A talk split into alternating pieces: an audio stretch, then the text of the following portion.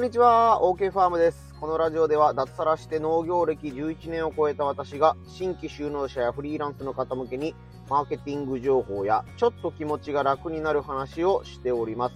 はい、今日の話はですね、えー、やることを絞れば絞るほど成果が上がっていきやすいというお話をしていこうと思います。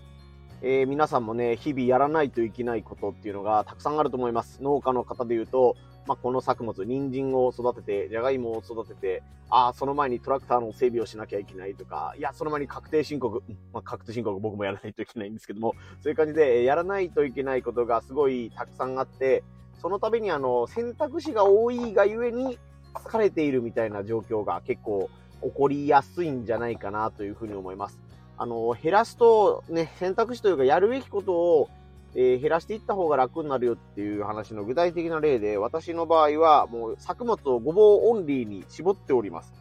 農業をね、始めた時は、えっ、ー、と、自分の実の祖父ですね、おじいちゃんがやってた10種類、15種類ぐらいの作物を一緒に育てていたので、まあ年間15種類ぐらいの野菜をね、あの、何月にはえー、じゃがいもを植え、じゃがいもを植え終わった頃に、まあ、また里芋を植えみたいな感じでね、えルーティーンが、えじいさんの真似していたので、あのー、なんとかをやるけ、次はこれの準備をするぞ、みたいな感じで、えー、道をもちろんね、示してくれてたので、もう迷って仕方がないという状態ではなかったんですけども、はっきり言って効率がめちゃくちゃ悪かったんですね。もう僕がそのじいさんのところに、あの農業を教わりに行ったのが、当時じいさんも82歳なんで、もう全然がっつり稼ぐぞっていう世代の農家じゃなかったので、まあ、あの年金をもらいながら地元の産直市と地元の方向けに野菜を出すっていうスタイルなのでできていた農家のスタイルなんですね。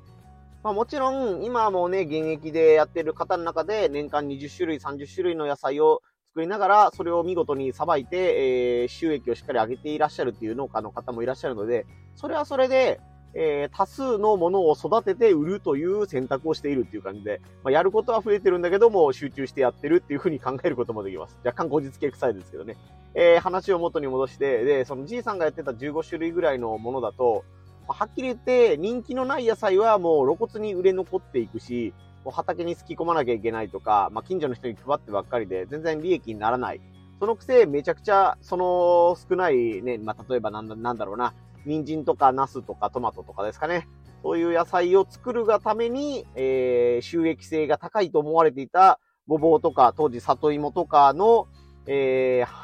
面積か。あの、栽培面積を広げられないという、このジレンマに陥っていました。あのー、10種類、15種類ぐらいの野菜を育てていたのを、まあ、この野菜はないなということで、少しずつ少しずつ減らしていき、そこからね、確か最後4つ残ったんですよね。ごぼうを、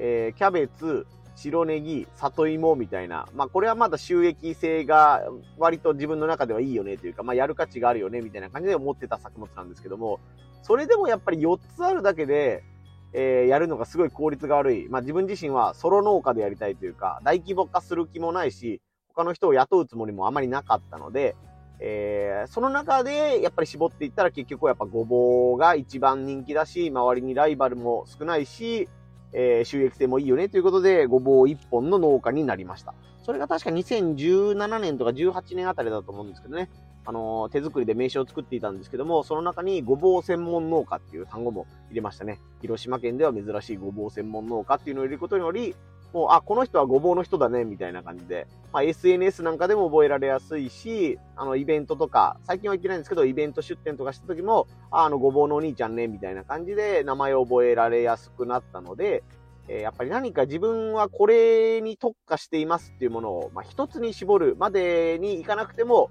えー、少しでも減らして尖らせるっていうのはかなり大事なことだと思います。まあ、ちょっとジャンルが変わってね、あの、フリーランスの方でブログとか、えー、なんですかね、YouTuber をやってる方とかでも同じで、やっぱり、あの、複数アカウントを運用するとか、複数の情報発信をするっていうのが、えー、結構大変だと思います。本当に自分自身も何回も挫折してるんでわかるんですけども、Twitter とインスタと、えー、Facebook と、えー、場合によっては YouTube と3つ4つぐらいを同時にえー、違う企画のものを進めるというのはすごい労力がかかると思うんですよね。僕も YouTube をやりながら Twitter、インスタで情報発信をやっているみたいなことをやってた時期があるんですけども、もうはっきり言ってね、あのもう最終的にはそのアプリを開くのが嫌になったんですよ。なんかもうこれやってもまたしんどいしなとか、もう次のネタ考えるのがしんどいなみたいな、もうやってて楽しくないっていう状況になったので、せめてその苦しむべき場所を一つにするというのも選択肢だと思います。ね、あの、前向きにお金が稼げるポジションを増やしたいとかいう考え方もできるんですけども、また収益化する前とか、仕込みの段階っていうのはすごい、あの、苦行が続くんですよね。全然伸びないし、お金にもならないのに、でもここのステージを突破しないと、次のね、あの、お金が稼げるとか、あの、人気が出てくる、あの、作物、自分の商品が売れるステージにはいけないっていう、苦行が続くステージなので、なるべく苦行を減らすというのもある意味選択と集中ということなんじゃないかなと思います。で、話を、えー、一旦農業の方にまた戻すんですけども、えー、農業の方で選択と集中という話になると、まずやっぱりね、あの目に見えて機械に対するお金のかけ方が変わってきます。複数作物を育てているとですね、まあ何にでも使える、まあとりあえずトラクターにしとこうかとか、あの軽トラにしとこうかとかいう、そういった投資はできるんですけども、これ、この作物にしか使えない専用機械みたいなのに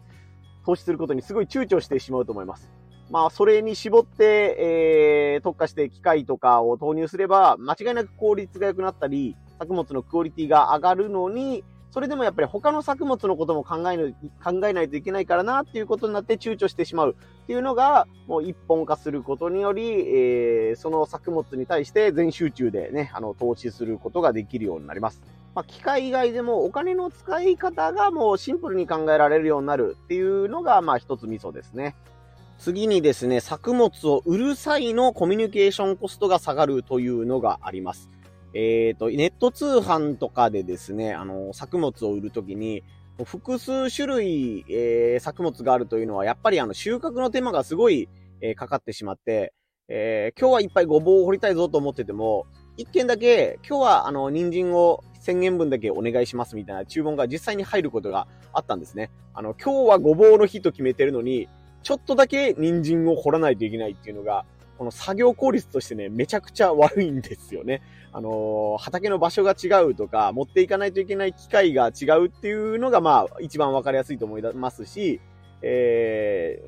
ー、スケジュールをその少しのお金のとか、自分がやりたくない作業のために、えー、すごい時間を取られてしまうというのは、えー、めんどくさいというかね、本当はあの、お客さんが悪いわけじゃなくて、自分が看板出してるから悪いんですよ、それは。あの、人参もやってますみたいなことでやってたんで、ごぼうをやりたいのに、人参をやらないといけないというか、まあ、極端な話をしたら、今日は種まきをしたいのに収穫があるから種まきができなくて、あやっぱり雨が降っちゃったから種まきが遅れるよね、みたいなことになっちゃったりっていう、その作業スケジュールとか、出荷スケジュールが全然変わってしまうっていうのが、えー、複数や作物やってる場合の、え、デメリットが大きくなるかなという感じですね。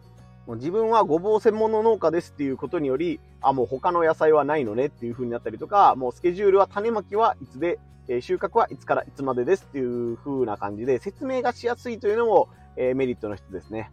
特にあの、インターネット関係とか SNS を使って物を売りたいという風に考えている方だと、やっぱり最初にこれもあります、あれもあります、これもありますみたいな感じで、どんどんどんどん作物の種類を増やすことにより、相手の印象にはどんどん残らなくなります。なんかいろいろ言ってたけど、あいつ結局メインの野菜何だったっけみたいなことになっちゃうので、僕の場合で言ったらもうごぼうです。はい、ごぼうしかできないですけど、うん、ごぼうはあります。みたいな感じで言ったら、ああ、あいつはあの、ごぼう、広島県でごぼうを作ってるやつか。みたいな感じでね、覚えてもらいやすいというね、記憶に残りやすいというのも、えー、隠れたメリットかもしれないですね。まあ、ということで、あの、作物を減らすことのメリットみたいな感じで話してきたんですけども、やっぱりまあ一応リスクの面も触れておくと、あの、その作物、一つの作物にしてしまうことにより、えー、病気が出たりとか、なんか災害が起こったりした時に、もう収入源が激減してしまうというか、あのー、下手したら1年後まで収穫できるものがないよっていうようなケースも考えられます。まあ、極端なお話で言うと、まあ、やっぱりお米とか、の、果実とかですね、えー、リンゴ園がうちの近所にもあるんですけども、えー、リンゴ収穫時期になったけど、台風が来てほとんどリンゴが落ちちゃったみたいなことがもしあったらですね、もうリンゴだけしかやってない農家さんからしたら、もう次のお金が入るのが、もう来年まで、えー、1個もなくなっちゃうよっていうことになっちゃうので、そういうやっぱりデメリットも一応把握しておいた方がいいかなとは思います。まあ、あの、すごい大規模な農家さんになると、やっぱりこういうところ身動きが取りづらいんですよね。もうリンゴ農家で従業員が50人、100人いるっていう感じなのに、いや、来年までもう給料ないからっていう、ね、状況になったらさすがにそれはおいおいっていうことになるので、どこからか借金をしたりだとかですね、あの、全然違う仕事を見つけてこないといけないっていうデメリットがあると思うんですけども、やっぱソロ農家のいいところは、こういうと困った時とかトラブった時に小回りが効きやすいっていうのは、あの、間違いなくメリットだと思うので、変な話、あの、副業でこれでできるよとか、あの、半年間これだけしのげる貯金があるよっていうものがあれば、一つに作物を絞るっていうことのデメリットもかなり、えー、低くできるというかね、リスクを減らせると思いますので、えー、まあ、他にも探し出したらデメリットはあると思うんですけども、個人がソロでやる分には、えー、と、作物を減らしてとんがっている農家の方が印象にも残りやすいし、え価格交渉とかも優位に進められるケースが多いと思いますので、まあ、参考の一つとして、え私はごぼう専門農家でやってますということなので、えこんな農家もいるんだよということで、え覚えておいてもらったら嬉しいなと思います。はい、こんな感じでですね、えー、農業関係とか、えー、フリーランスの方向けにの情報発信とか、まあ、ちょっと気が楽になる話みたいなものを織り交ぜつつしておりますので、音声配信とか、えー、Twitter、インスタとかのフォローもぜひよろしくお願いいたします。以上、OK ファームでした。